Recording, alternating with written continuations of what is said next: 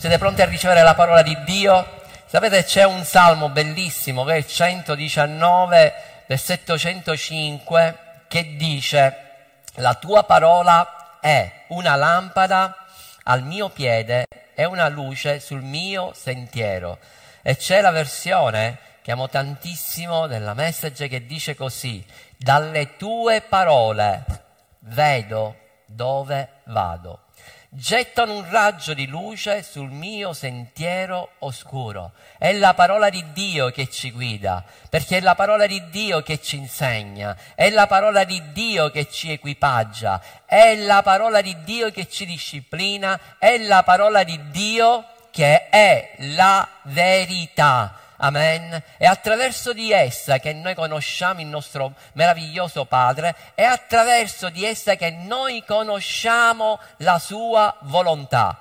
Se vuoi sapere qual è la volontà di Dio nella tua vita, c'è la sua parola. Leggi la sua parola ed essa ti guiderà. Quando tu devi prendere delle decisioni, leggi la sua parola, perché la sua parola ti indicherà la via che devi percorrere, è la luce, è la luce del tuo sentiero ed essa ti guiderà ovunque tu andrai.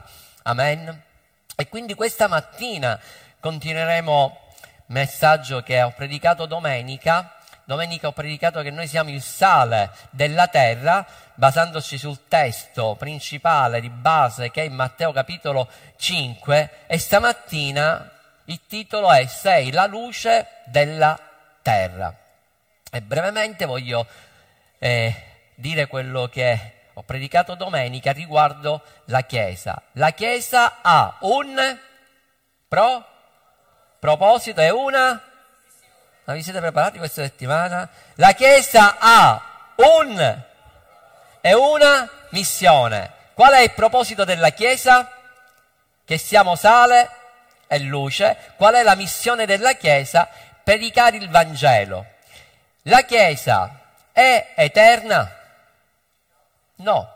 La Chiesa ha un tempo ed è provvisorio qua sulla terra. E il tempo della Chiesa è iniziato nel giorno della Pentecoste e terminerà quando? bravi, siete preparati, siete promossi, quindi il tempo della Chiesa terminerà al ritorno di Gesù. E quindi noi come Chiesa abbiamo un tempo che Dio ci ha dato qua sulla terra ed è quello di predicare il Vangelo. Quindi iniziamo dal, dal, dal testo di Matteo, capitolo 5, che il verso 13 e 14 ci dice che questo è Gesù che parla ai suoi discepoli, quindi parla a ciascuno di noi, voi siete il sale della terra, voi siete la luce del mondo. E come ho detto domenica scorsa, quando Gesù non sta dicendo voi diventerete sale e luce, voi farete qualcosa per diventare sale e luce, ma voi già siete sale e luce. Perché come figli di Dio nel momento in cui avete ricevuto Cristo Gesù come Signore e Salvatore, avete ricevuto un'identità, siete dei figli di Dio e come figli di Dio voi dovete siete il sale e la luce in questo mondo. Amen. Sale, che significa sale? Il, qual è il compito del sale? Naturale, è insaporire, conservare i cibi, disinfettare, sciogliere ematomi, curare e curare le, con, fu, le contusioni. Questo è il compito del sale, questo è anche il nostro compito. Il nostro compito è quello di, porla, di parlare con parole di grazia. Amen. Il nostro compito come sale è portare sapore e portare guarigione, perché qua dice conservare i cibi, disinfettare, sciogliere ematomi e curare le contusioni. Il nostro compito è anche curare le ferite, prenderci cura delle persone che hanno bisogno.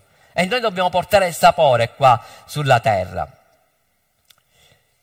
Quindi oggi parleremo invece della luce, che noi siamo luce di questo mondo. Qual è il compito della luce? Il compito della luce è illuminare dove c'è oscurità. Amen. Qua se noi spegniamo le luci c'è buio, ma nel momento in cui pigiamo sull'interruttore immediatamente arriva la luce e le tenebre vanno via. Ora Matteo capitolo 5, del verso che abbiamo detto il 13 che parla di sale, c'è una parte che mi piace tantissimo, che è quella della versione message, che dal versetto 14 dice così, sei qui per essere luce, sta parlando con tutti noi, per far emergere i colori di Dio nel mondo. Dio non è un segreto da mantenere, lo renderemo pubblico, pubblico come una città su una collina. Se vi rendo portatori di luce, non pensate che vi nasconderò sotto un secchio, vero? Perché io ti metterò su un supporto di luce per illuminare. Dio sta dicendo a ciascuno di noi che Lui ci ha fatto diventare luce di questo mondo e come portatori di luce non ci dobbiamo nascondere, perché sapete spesso succede che i credenti quando escono poi dalla chiesa è come se si dovessero nascondere che siamo cristiani. Alcuni si vergognano magari a dire ah, io amo Gesù, perché se nel momento in cui tu dici io amo Gesù, sto servendo Gesù, subito ti dicono ma tu di che religione sei? E magari ti vergogni a dire che non sei un cattolico, non appartieni a un'altra religione e dire che sei semplicemente un cristiano e ti nascondi. Questo è il problema di molti credenti che sono luce ma si nascondono, mettono un secchio. Qua la parola di Dio dice come quella città posta su una collina deve essere vista e noi che siamo luce di questo mondo dobbiamo illuminare ogni luogo in cui noi andiamo. Amen. Non possiamo nasconderci, non puoi nasconderti. Sai forse che un giorno andrai, quando andrai in cielo, incontrerai tante di quelle persone che si trovavano accanto a te e ti dicono e ti diranno ma tu eri un credente? Ma come siamo stati per tanto tempo, per tanti mesi, per tanti anni insieme nello stesso ambiente di lavoro, nello stesso condominio e non mi hai mai detto che sono cristiano, non mi hai mai predicato il Vangelo, ma l'ha dovuto predicare un'altra persona quando io ti avevo accanto a me ogni giorno? Luce del mondo significa questo. Significa che ovunque noi andiamo dobbiamo portare la luce di Dio. Amen. Genesi capitolo 1, dal verso 1 dice, nel principio Dio creò i cieli e la terra. La terra era in forma e vuota e le tenebre coprivano la faccia dell'abisso e lo spirito di Dio aleggiava sulla superficie delle acque. Poi Dio disse sia luce e la luce fu. E Dio vide che la luce era buona e Dio separò la luce dalle tenebre. Digli alla persona che accanto a te, Dio ha separato la luce dalle tenebre non possono stare insieme. E Dio chiamò la luce giorno e chiamò le tenebre notte, così fu sera, poi fu mattino, mattina il primo giorno. Allora la prima domanda che nasce spontanea è come sono venute le tenebre sulla terra? Perché nella prima parte dice che Dio ha creato cielo e terra. E tutto quello che Dio crea è buono, è perfetto. Dio non crea le tenebre. Quindi dice la scrittura, dalla parola originale, in un principio Dio ha creato cielo e terra ed era buona. E allora com'è che sono arrivate queste tenebre? Ce lo spiega direttamente la scrittura in Isaia 14, 12. È stato il momento in cui il cherubino che era colui che portava la luce, che si chiamava Lucifero, si è ribellato a Dio, voleva diventare come lui e lui nel momento in cui si è, si è ribellato, Dio lo ha gettato sulla terra. Infatti dice, come mai sei caduto dal cielo, Lucifero, figlio dell'aurora? Come mai sei stato gettato a terra, tu che atterravi le nazioni? Tu dicevi in cuor tuo, io salirò in cielo, innalzerò il mio trono al di sopra delle stelle di Dio, mi siederò sul monte dell'assemblea, nella parte estrema del nord. Salirò sulle parti più alte delle nubi, sarò simile all'Altissimo. Invece sarai precipitato nello Sheol, nelle profondità delle fosse. Le tenebre sono arrivate qua sulla terra quando il nemico si è ribellato, quando Lucifero si è ribellato a Dio, è stato gettato qua sulla terra e sono arrivate le tenebre. perché le tenebre non esistevano prima della ribellione, c'era soltanto la luce. Amen. E quindi vediamo cosa significano Cosa significa la parola tenebre? La parola tenebre dall'ebraico è osek, che significa miseria, distruzione, morte, ignoranza, dolore, malvagità, oscurità e tutto quello che c'è di peggio in questo mondo glielo puoi aggiungere perché ti porta le malattie, porta disordine, porta caos, questo è quello che portano le tenebre. Mentre luce, che anche dall'ebraico viene tradotto come minerale, dice che significa questo, luce del giorno, luce della lampada, luce della vita, luce della prosperità, luce del viso, Dio come luce del suo popolo, come vedete, è completamente l'opposto. E qua parla già di due regni, il regno delle tenebre e il regno della luce. A quale regno vuoi appartenere tu? Al regno della luce, perché noi facciamo parte del regno della luce. E quindi tutto quello che fa parte del regno delle tenebre, a noi legalmente non ci appartiene. Amen. Quando Dio disse sia luce e luce fu, aggiunse e vide che la luce era buona. Buona la parola ebraica è tov, che significa prosperità, abbondanza, benedizione. E quindi se la luce è dentro di noi, perché Cristo che è la luce è dentro di noi, noi legalmente siamo grandemente benedetti. E tutto quello che appartiene al regno delle tenebre a noi non appartiene. Amen. Ora, scrivi, nel mondo ci sono due categorie di persone e sicuramente il 99% di coloro che siamo qua, io voglio dichiarare anzi che siamo il 100% apparteniamo alla seconda categoria, perché? La prima categoria sono quelle che sono nel primo Adamo, con la natura di peccato. L'uomo nasce con la natura adamica, che è una natura che appartiene al regno delle tenebre, perché noi abbiamo ereditato quella natura quando anche Adamo ha peccato. E quindi c'è questa categoria di cui facevamo parte prima noi, prima di Cristo. Facevamo parte del primo Adamo. Ma poi c'è la seconda categoria che appartengono al secondo Adamo. Chi è il secondo Adamo che è venuto sulla terra? Cristo Gesù. Chi è Cristo Gesù? Cristo Gesù è il figlio di Dio, Cristo Gesù è la fonte della luce. Siete con me? E quindi se noi apparteniamo al secondo Adamo, Cristo Gesù, noi non apparteniamo e quindi non apparteniamo più al primo Adamo che apparteneva al regno delle tenebre, ma noi adesso apparteniamo al secondo Adamo e facciamo parte del regno della luce. Amen.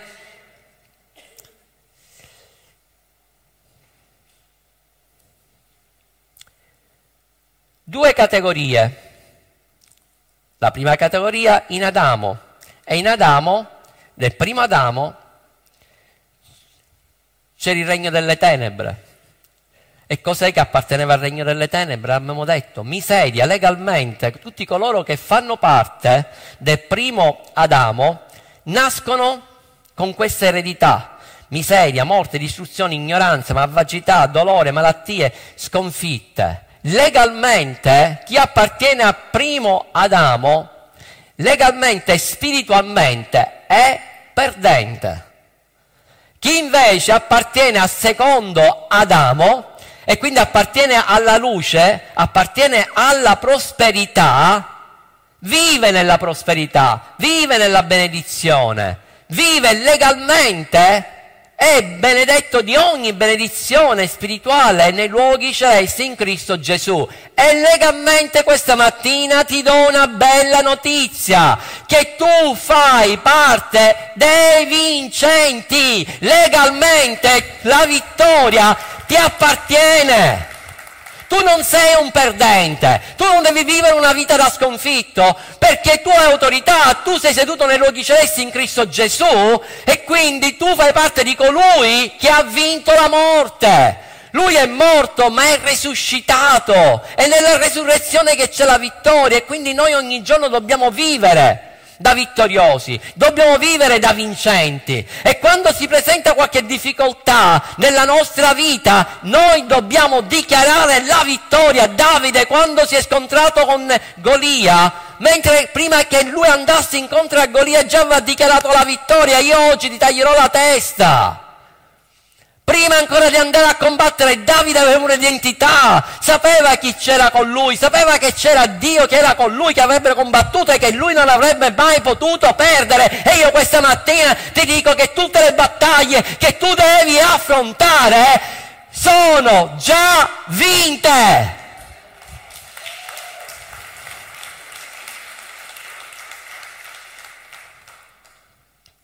Cosa ha detto Gesù in Giovanni 10:10?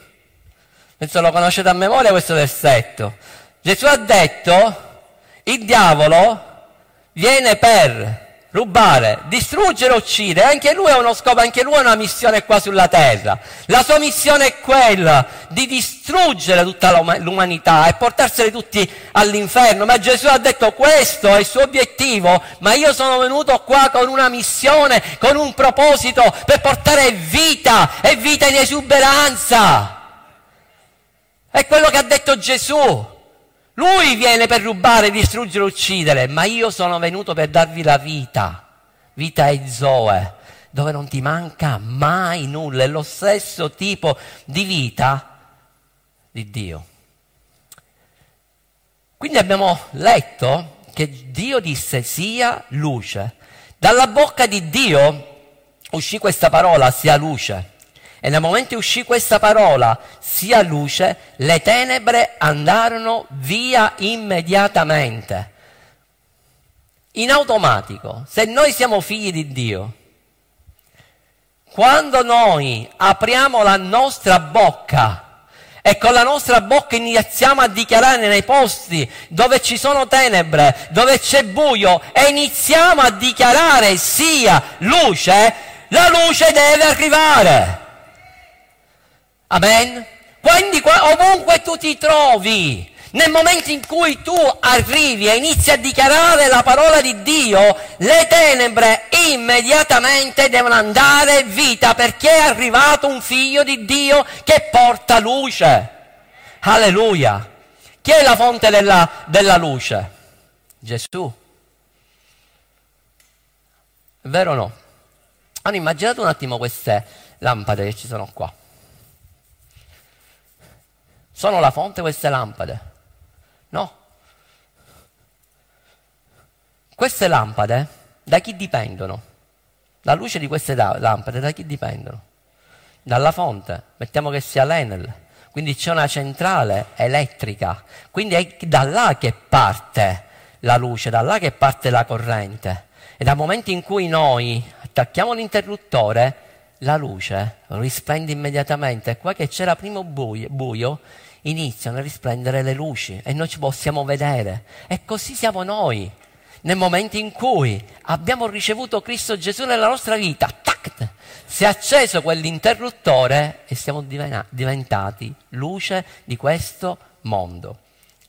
Genesi, cioè Giovanni capitolo 1, versetto 1. Io amo fare questo parallelismo tra Genesi capitolo 1 e Giovanni capitolo 1, perché Giovanni dice nel principio era la parola e la parola era presso Dio e la parola era Dio. L'Apostolo Giovanni qua va ancora prima di quello che dice Genesi capitolo 1, perché nella Genesi capitolo 1 parla di quello che Dio ha fatto, di cose che si sono realizzate materialmente, ma lui già sta parlando qua, invece sta parlando ancora prima, sta parlando dell'eternità, che esisteva prima di essere creato il cielo e la terra. Già esisteva lui nell'eternità, Cristo Gesù, che è la parola. Egli era nel principio con Dio. Tutte le cose sono state fatte per mezzo di lui la parola. E senza di lui nessuna delle cose fatte è stata fatta. In lui era la vita e la vita era la luce degli uomini. E la luce risplende nelle tenebre e le tenebre non l'hanno compresa. Vi fu un uomo mandato da Dio, il cui nome era Giovanni. Questi venne come testimone per rendere testimonianza alla luce affinché tutti credessero per mezzo di lui. Egli non era la luce ma fu mandato per rendere testimonianza della luce. Egli era la luce vera che illumina ogni uomo che viene sulla terra. Gesù ha detto ai suoi discepoli, voi siete la luce del mondo. Perché ha detto questo Gesù? Perché ha detto voi siete la luce del mondo? Perché la luce era dentro di loro, perché Cristo Gesù, se dentro di noi, lui ha portato la sua luce e noi siamo la luce di Dio che risplende in questo mondo. Ascoltami. Quando Gesù mandò i suoi dodici all'inizio e poi mandò anche i suoi settanta, non è trascorso forse neanche, nemmeno un anno di quando lui ha dato questo mandato ai 12 e poi successivamente ai 70. La domanda che io questa mattina ti faccio, perché ti voglio fare riflettere chi sei in Cristo Gesù e il potenziale che c'è nella tua vita. Questi 12 e poi successivamente i 70 avevano fatto scuola biblica, avevano fatto esperienza, erano già dei ministri, erano già degli apostoli, avevano delle chiese. Avevano tutta questa grande conoscenza. No! Erano stati semplicemente con Gesù, avevano risposto alla chiamata, erano discepoli che volevano seguire Gesù. E Gesù li ha ammaestrati e nel frattempo che lui li stava ammaestrando, gli stava insegnando la parola, gli stava insegnando, gli stava dando la rivelazione della parola di Dio e nel frattempo lui gli faceva vedere come si facevano i miracoli, come si evangelizzavano le persone, a un certo punto Gesù li ha presi, ne ha presi i primi dodici, a due a due, per favore, Salvo, vieni qua. Prendi con il cellulare, con, eh, metti anche la torcia, anche tu metti la torcia, Claudio metti tu la torcia, Mirko metti tu, le, tu la torcia, Pietro, qualche altro, Stefano vieni se c'è il telefonino qua con la torcia, vieni, c'è qualcuno, Mauro, venite un attimo qua, spegnete un attimo le luci, per favore, mettetevi a due a due. A due a due, guardate. Spegni tutto, spegni, spegni, spegni. Tanto spero che non, non vi preoccupate, non ci sono le altre luci di sicurezza accese. Guardate qua, per un attimo. Quelle luci li potete spegnere, per favore. Gesù ha chiamato questi discepoli e gli disse, gli diede un mandato. Gli disse semplicemente, come ha detto poco fa mia moglie, non vi dovete portare nulla un bastone solo, che è la fede, e dovete andare in questo mondo di tenebre e iniziare a portare la luce, iniziare a uscire. Due, e iniziare ad andare in quel luogo, iniziare a portare luce in quel mondo gli altri due che iniziarono ad andare in questo posto, altri due che andarono in quest'altro posto, questi due che andarono da questa parte di qua e iniziarono a portare la luce, a predicare il Vangelo ovunque loro andavano, con quelle esperienze che c'era perché dentro di loro c'era un fuoco, c'era un mandato che Gesù aveva dato a loro e ovunque loro andavano facevano miracoli, ovunque loro andavano, predicavano il Vangelo del Regno e chiunque ascoltava quella parola veniva risvegliato perché era arrivata la luce, ognuno, ovunque loro andavano le tenebre andarono via ed erano felici. E ovunque loro andavano facevano altri discepoli. E adesso io vi chiedo, prendete il vostro cellulare e accendete la vostra torcia nel cellulare Accendetelo tutti, accendetelo. Guardate qua quello che succede, basta che partono due, basta che continuano quattro, dodici, settanta e ventiquattro. Guardate quello che può succedere in questo mondo. E già solo una chiesa può sconvolgere un'intera nazione portando la luce ovunque noi andiamo e siamo chiamati a fare questo. Alleluia! Alleluia! Potete accendere tutta la luce. Adesso c'è la luce che risplende nelle tenebre. Loro avevano soltanto visto quello che Gesù faceva e ascoltato quello che Gesù diceva. Allora qualcuno stamattina mi dirà, eh pastore, ma era facile per loro. Era facile perché tanto erano loro con Gesù e quindi se era con Gesù era facile che loro avevano visto quello che lui faceva, quello che lui insegnava. Ma cos'è che Gesù stava predicando? Chi era Gesù? La parola fatta carne. Quindi Gesù non stava facendo altro che predicare la parola, che era lui stesso. E quindi loro stavano ascoltando all'inizio. Quindi non avevano ancora una grande conoscenza. E tu mi dici, ma stavano con loro. Bene, ti do la risposta, ti do la nuova rivelazione per la tua vita. La Bibbia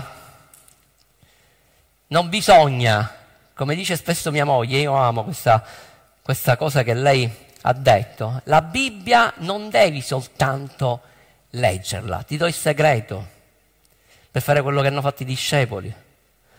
La Bibbia non bisogna soltanto leggerla, la Bibbia bisogna vederla, perché nel momento in cui tu leggi la parola di Dio e ti immergi nella parola di Dio, inizi a vivere anche tu quei momenti che vivevano i discepoli quando erano con Gesù. Io in questi giorni ho fatto proprio questo, guardavo dalla scrittura e io venivo immerso, venivo immerso proprio in, quella, in tutti gli episodi di Gesù e io mi sentivo insieme con lui, perché lui era la parola. E perché quando io apro la sua parola e inizio ad aprire la Bibbia, in quel momento mi immergo ed entro anche io nella storia. E quando io entro nella storia anche io voglio, avere, voglio fare parte di una nuova storia in questo tempo, in questa generazione e anche tu devi fare parte di una nuova storia in questo tempo, perché quello che hanno fatto i discepoli lo puoi fare anche tu, perché tu hai più risorse di quelle che avevano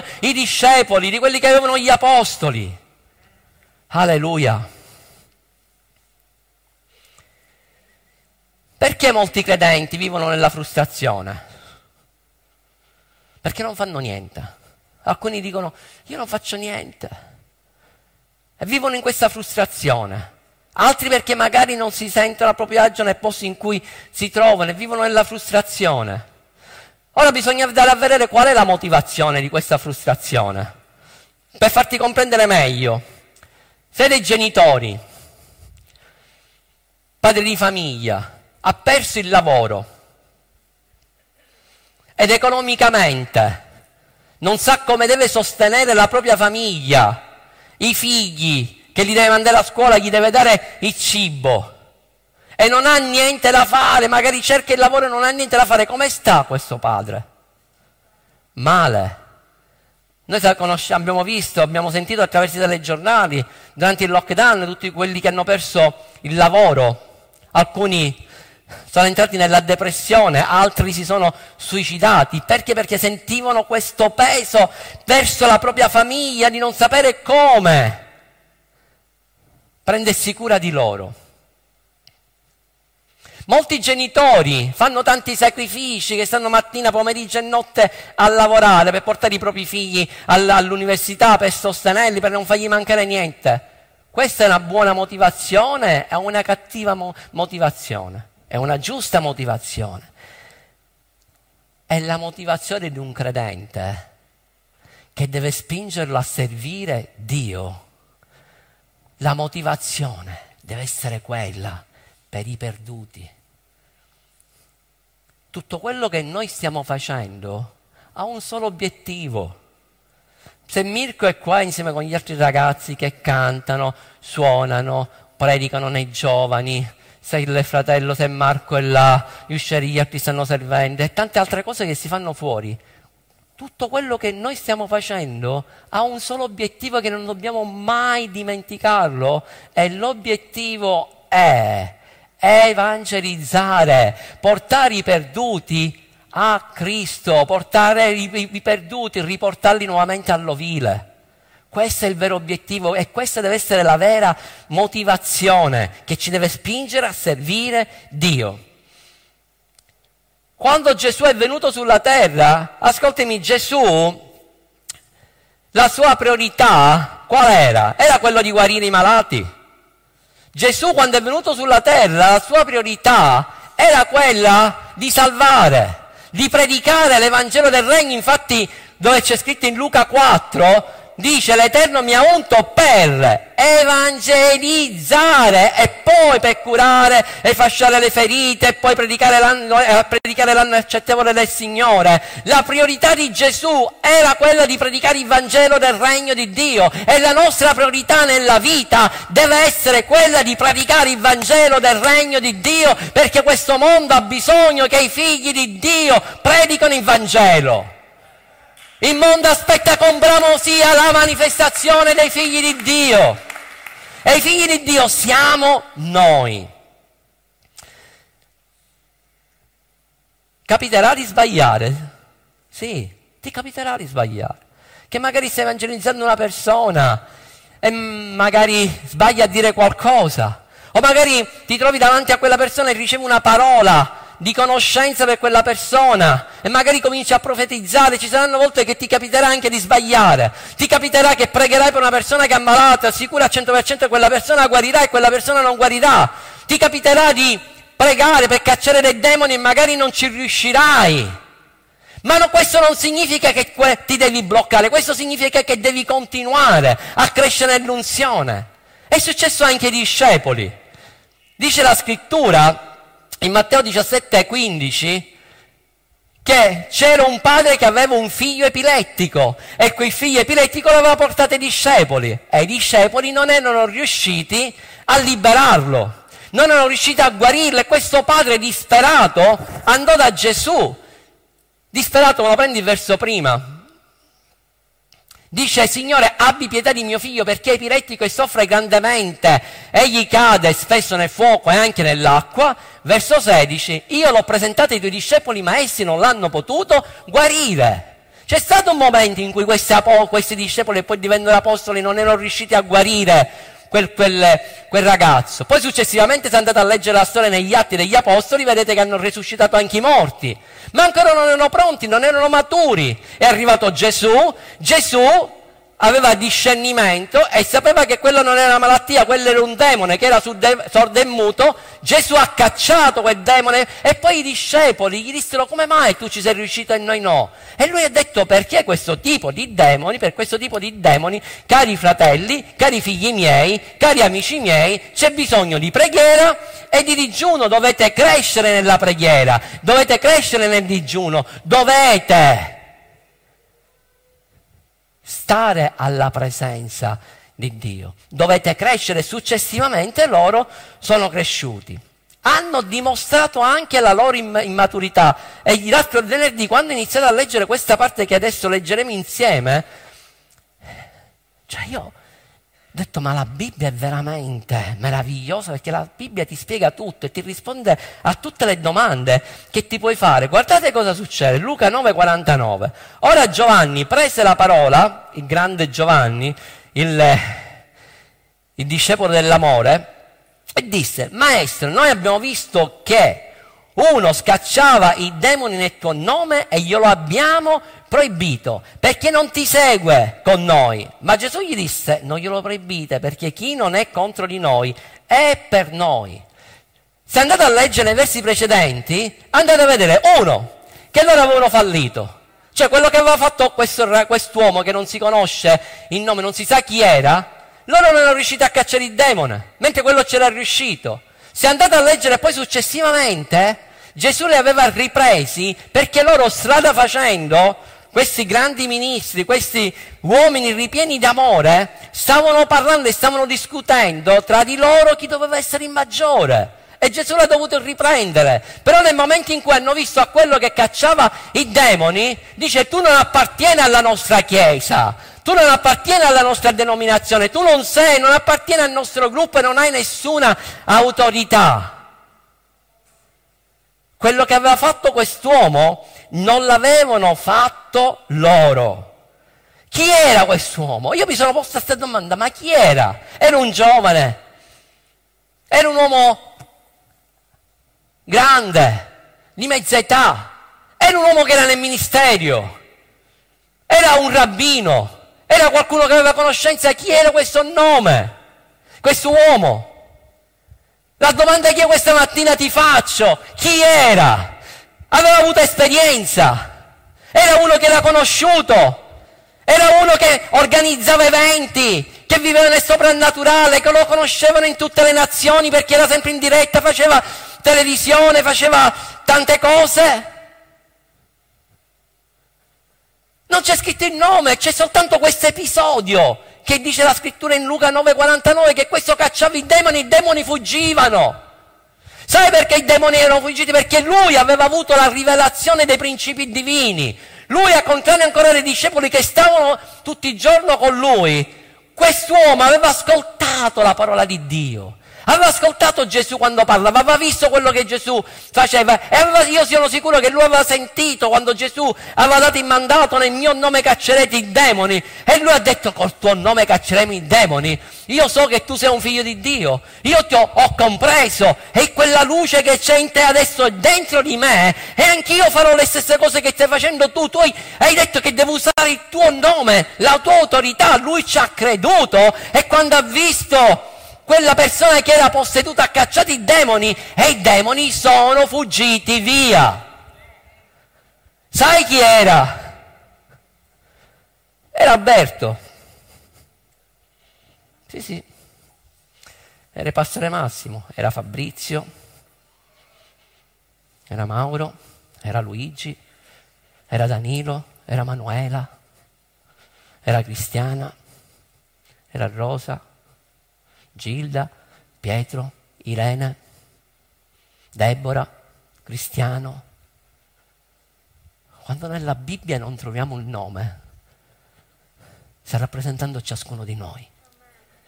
E quell'uomo stava rappresentando ciascuno di noi, quello che ciascuno di noi possiamo fare. Non, aspe- non, aspettare più che devono essere gli altri a predicare il Vangelo. Non aspettare più che siano gli altri a cacciare i demoni. Non, per, non aspettare più che siano gli altri a guarire i malati. La Bibbia dice che tutti, che Dio si usa di tutti i credenti per essere luce di questo mondo. Sapete, io e mia moglie, quando abbiamo tempo libero e siamo fuori e andiamo a mangiare qualcosa, non perdiamo mai tempo. Sfruttiamo ogni occasione, ogni opportunità per predicare il Vangelo. Abbiamo raccontato l'altro giorno al gruppo, nello staff. Eravamo io e mia moglie di mattina, noi sappiate che molto, abbiamo molti re quando dobbiamo uscire il mercoledì mattina che è la nostra giornata. Noi avevo già cinque anni che abbiamo, andiamo sempre nello stesso posto, eh? sei anni che andiamo sempre nello stesso posto, cioè ci dovrebbero essere tanti posti qua a Roma, ma il nostro posto ideale è che ce ne andiamo al lago di Albano, ci andiamo a fare la nostra passeggiatina con Lilli, siamo là, ci rilassiamo, parliamo, stiamo un po' tra di noi e questo è quello che noi facciamo la mattina quando, del mercoledì che siamo liberi.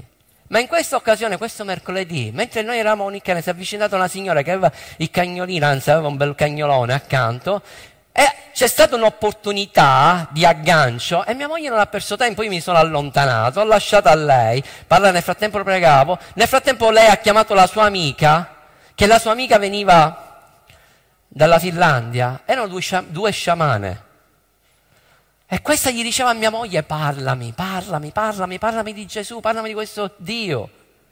Incuriosite. E ci dobbiamo incontrare pure con loro. L'altro ieri eravamo dal, dal veterinario e c'eravamo là nella sala d'attesa e c'era una ragazza che con la scusa del cagnolino c'è stata una piccola opportunità e di dire chi eravamo, cosa facevamo qua, senza troppo essere aggressivi con quella persona, direttamente si erano scambiati il numero di telefono per quanto riguarda i, i cani e quella gli ha mandato un messaggio, dice ma chi siete? Io voglio fammi, voglio incontrarmi con te, voglio conoscere questo Gesù.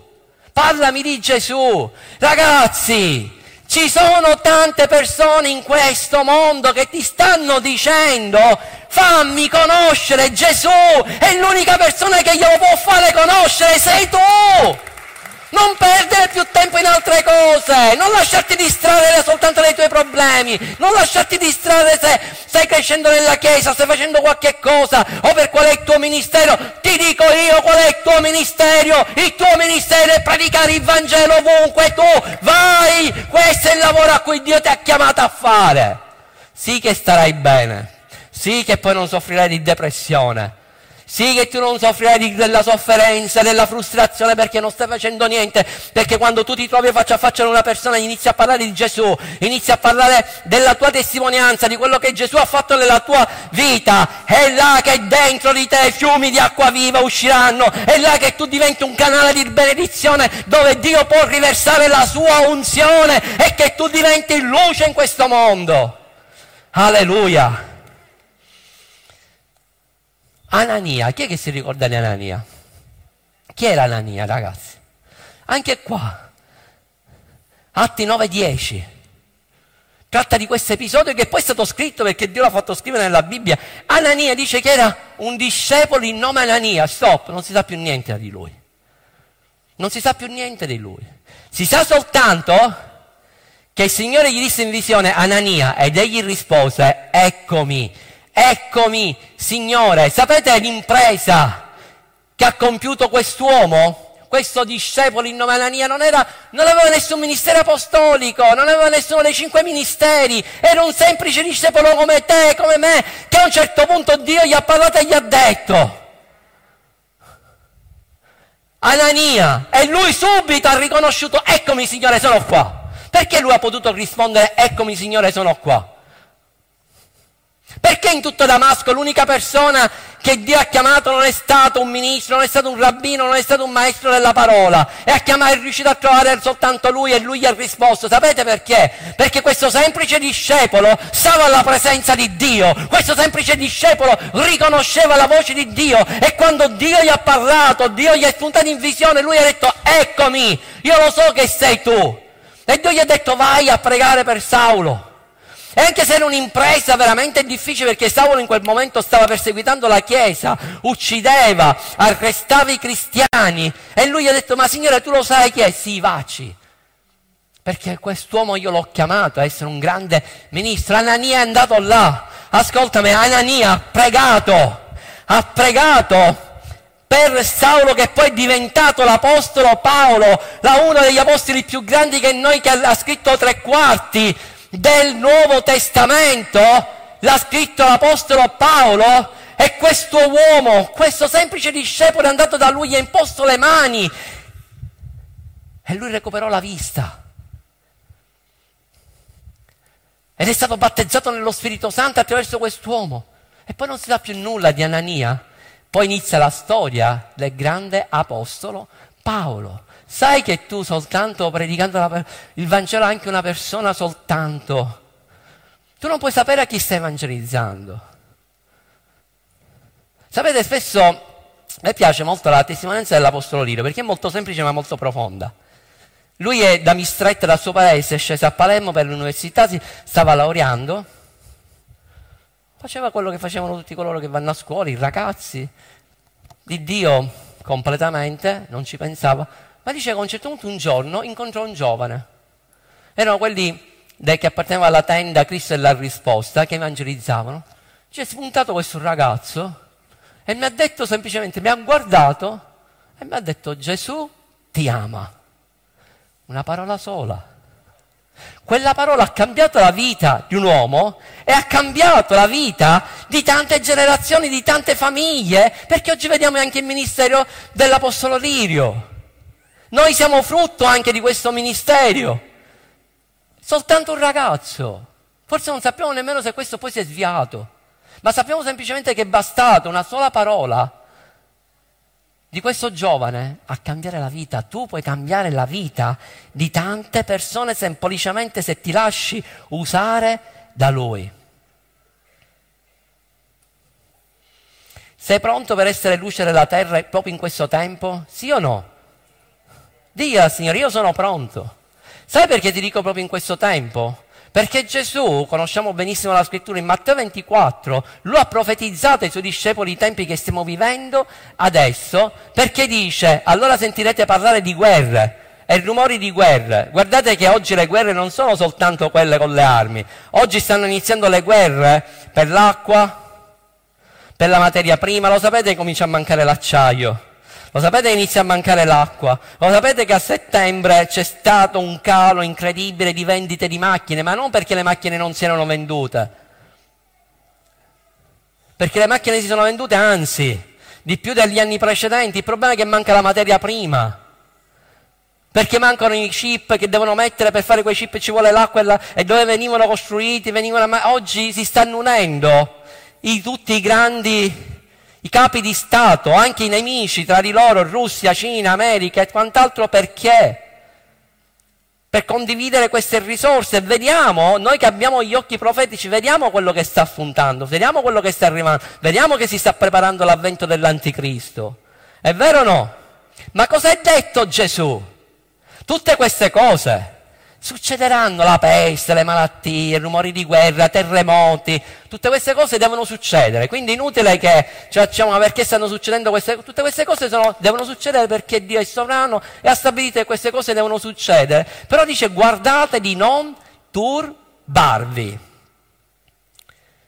Di non turbarvi. La parola non siate turbati. Turbarvi significa piangere ad alta voce, spaventati, allarmati e turbati nella mente. Oggi molti, non dico i non credenti, io dico molti credenti vivono turbati, spaventati, allarmati di quello che sta succedendo. Ascoltami, noi credenti non abbiamo nulla da spaventarci. Noi non dobbiamo essere turbati.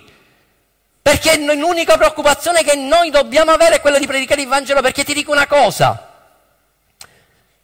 Noi come Chiesa stiamo aspettando prima della venuta dell'Anticristo, della manifestazione dell'Anticristo, noi come Chiesa stiamo aspettando la venuta di Gesù e il, pro- il discorso è questo, che quando verrà Gesù cambierà la nostra condizione soltanto. Perché se verrà Gesù cambia la nostra condizione, perché noi andremo con Lui. Perché noi siamo legalmente già salvati, andremo con Lui, saremo rapiti come Chiesa da Gesù, ma per coloro che invece cambierà la situazione sarà, e che la situazione non cambierà, anzi peggiorerà, sarà per quelli che rimarranno qua sulla terra. Per loro sarà peggio, perché verrà, non ci sarà più la Chiesa, verrà ritirato anche lo Spirito Santo che è colui che convince di giustizia, giudizio e di peccato. Il problema sarà per quelli che saranno rimasti qua sulla terra e qua sulla terra. Può essere rimarranno la, rimarranno la tua famiglia, rimarranno i tuoi, i tuoi figli, rimarranno i tuoi amici. E che magari tu avevi avuto l'opportunità, la possibilità di predicare il Vangelo e non l'abbiamo fatto. Di questo noi dobbiamo preoccuparci. Di questo dobbiamo temere. Non dobbiamo temere la manifestazione dell'Anticristo perché sei tranquillo che in noi c'è la protezione di Dio. In noi c'è la luce di Dio, vi ricordate nella nona, non, la nona piaga? Quando Dio aveva mandato la nona piaga che erano le tenebre? Le tenebre dove erano? Per favore me lo dite. Erano in Egitto. Ma dove c'era il popolo di Israele c'erano le tenebre o c'era la luce? Dove c'era il popolo di Israele, il popolo di Dio, c'era la luce e quindi la luce sarà sempre con noi. La luce che in noi risplenderà qua in questo mondo di tenebre. Non devi temere questo, non devi temere tutto quello che ti sta, dice, ti stanno, che sta succedendo, tu devi temere invece di predicare il Vangelo di Dio, tu devi temere il fatto che tante persone possono rimanere qua sulla terra quando verrà Gesù. E poi devi temere che molte persone rischiano di finire all'inferno e forse tu potevi salvarli. È come quel pompiere che c'è un grande incendio e quel pompiere che ha la possibilità di salvare le persone se ne scappa e se ne va, fa finta di non vedere. Tu devi essere un pompiere di Cristo dove tu devi portare salvezza e devi salvare coloro che in questo momento legalmente si trovano nelle fiamme dell'inferno.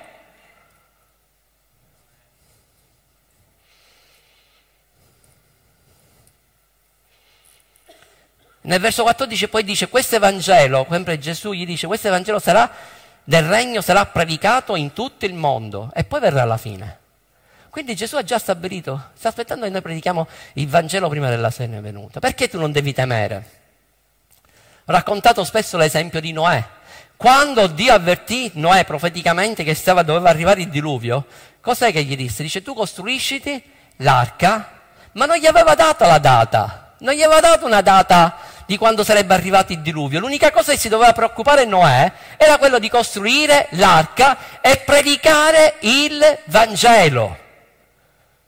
Quando poi è arrivato il diluvio, prima di iniziare a piovere, Dio ha messo in protezione il Noè con la sua famiglia dentro l'arca, non aspettò prima che iniziasse a piovere, prima l'ha fatta entrare nell'arca e poi è iniziato a piovere.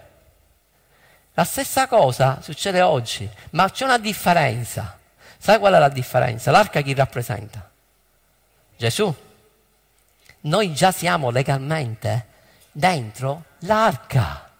Amen. Siamo in una botte di ferro, noi già siamo dentro l'arca con Cristo Gesù. E quindi qualunque situazione possa succedere al mondo, noi siamo nella, sotto la sua protezione dentro l'arca e non abbiamo nulla da temere, perché quest'arca se ne andrà prima che arriverà la tribolazione e la grande tribolazione, perché la Chiesa sarà rapita insieme con Cristo. Quindi l'unica preoccupazione che noi dobbiamo avere in questo tempo è quello di predicare il Vangelo. E arrivo alla conclusione, dice finalmente, sì, finalmente. Digli alla persona accanto a te, finalmente il pastore sta finendo. Se lo stai dicendo stai peccando, stai attenta, eh? ci sono gli angeli, stai attenta. Perdi la salvezza e dici una cosa del genere. Ascoltami. Il nostro compito adesso è chiedere a Dio qual è, cos'è che noi dobbiamo fare. Dobbiamo pregare e chiedere a Dio e dire, Signore, qual è il mio compito adesso? Che cos'è che tu vuoi che io faccia? Sai perché tu devi fare questo? Perché quando saremo davanti a Gesù, per ricevere il premio. Noi non saremo giudicati, ascoltami, non saremo giudicati per quello che abbiamo fatto, ma noi sa- saremo giudicati per quello che siamo chiamati a fare. Forse tu stai facendo tante cose che credi che stai servendo Dio, ma non stai facendo le cose che Lui ti ha chiamato a fare.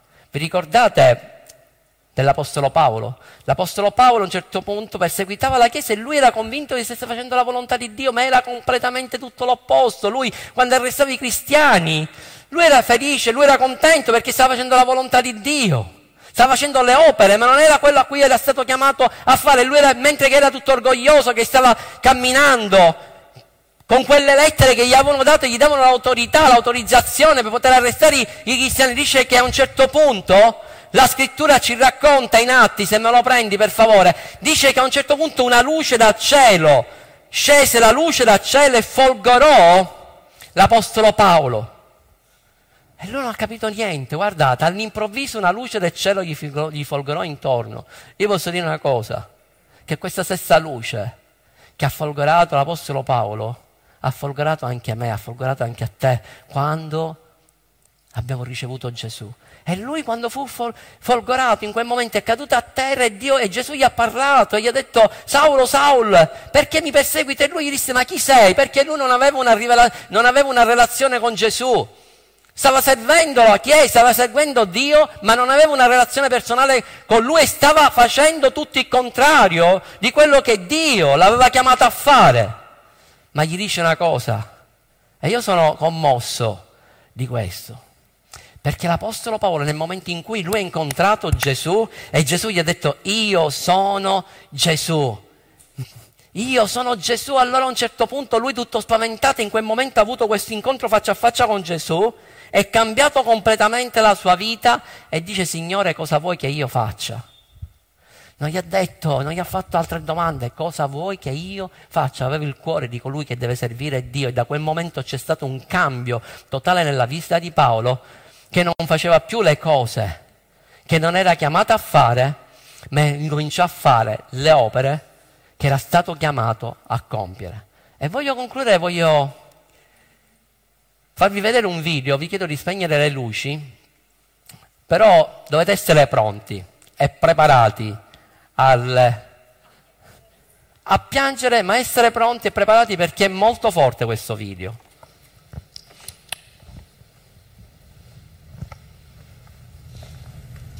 Question. Domanda. What are you called to do? Cosa sei chiamato a fare? Ti faccio questa domanda perché non saremo giudicati per quello che abbiamo fatto, ma piuttosto per quello che siamo chiamati a fare. Immaginiamo di stare in piedi davanti al trono di Dio e si presenta uno scenario come questo. Evangelista Anderson, vieni avanti e dai resoconto della gestione della tua vita sulla terra. Evangelist Evangelista? I, I'm not an evangelist. Io non sono l'evangelista, sono un contabile. Possedevo un'azienda di contabilità. Evangelist Anderson. Evangelista Anderson, dove sono le 347.566 anime in Asia sulle quali ti ho chiamato ad avere un impatto, figliolo? Dove sono? Sono un contabile, possedevo un'azienda di contabilità, ho aiutato chiese, ho aiutato ministeri con le finanze. Figlio, dove sono le 347.566 anime in Asia sulle quali ti ho trovato ad avere un impatto? Son, where are are they? io dove sono? Se solo avessi cercato, se solo mi avessi cercato la mia faccia, io te l'avrei rivelato.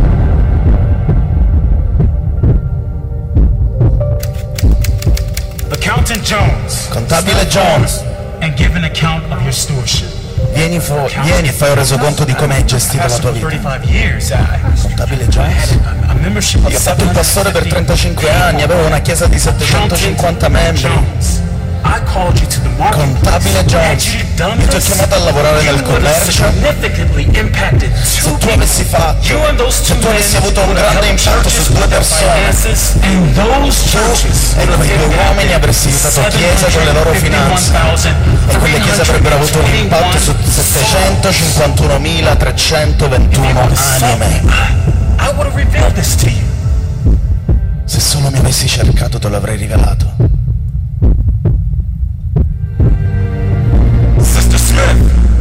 Sorella Smith, come forth and give me an account of your stewardship.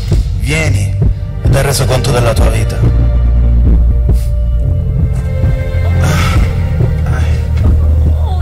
I only raised three children. I, Ho soltanto cresciuto tre figli. Non ho mai predicato alle nazioni, non ho neanche fatto mai un viaggio missionario. I only tried my hardest to raise my children in your way. Ho solo fatto il meglio che potessi per crescere i miei figli nella tua via.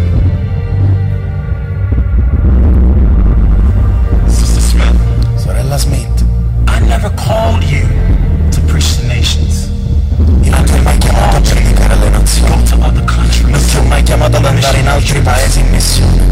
I called you to raise three children. And let me show you ho chiamato a crescere tre figli. 179 Lascia che io ti mostri il milione 569.541 anime che questi tre figli hanno influenzato.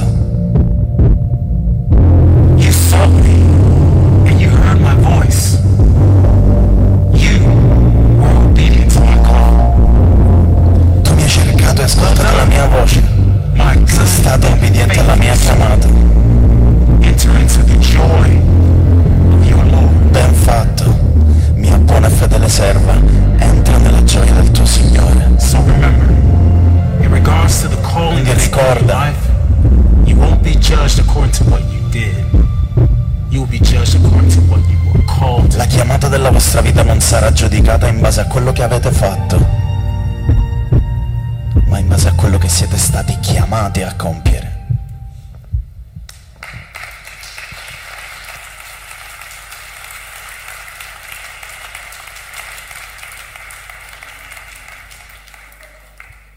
Come vi sentite? Sapete, ieri quando cercavo questo video, non mi ricordavo come si chiamava, siccome c'è una persona qua che se io penso una cosa, anche se non mi so esprimere, ma mi capisce a volo è soltanto Mirko, dopo insieme a mia moglie, lui è riuscito a trovarmi questo video, poi dopo che me l'ha mandato, siccome io non gli rispondevo, a un certo punto vedo il video, lo chiamo e lui mi fa, Pastor, e vedevo che lui aveva la voce commossa, e anche quella mia, perché l'avevo vista, io piangevo, e tutte e due dice, parlavamo, che faccio, sbattiamo tutte e due, io mi sto sbattendo la testa mura mura. perché te li poni certe domande.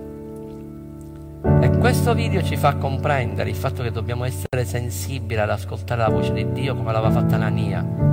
Anania non si creava il problema, quale fosse la sua chiamata, lui si creava il problema di ascoltare la voce di Dio e fare le cose che Dio gli diceva di fare.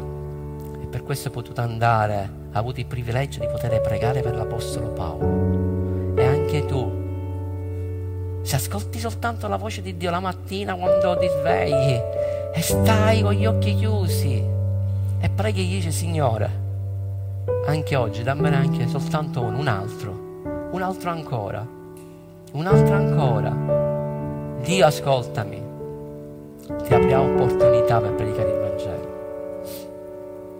Vedete il nemico quello che sta facendo per adesso? Lui sta bleffando, sta alzando degli altari. Lo vedete in tutto il mondo che stanno alzando altari di Satana. Sapete la porta che hanno messo adesso? La porta dell'inferno. Molti, ah, dobbiamo avere paura, il, il- il- diavolo sta, pigliando sta prendendo il sopravvento, no? È tutto un blef. Lui legalmente ha perso. Non ha più nessuna autorità, però ha potere. Gesù ha detto una, una frase bellissima ai suoi discepoli. Ha detto che le porte dell'inferno non prevarranno mai sulla Chiesa. E c'è una bella notizia, che per noi cristiani le porte dell'inferno sono chiuse, ma c'è la porta del cielo che è aperta. E quella porta l'ha aperto Gesù.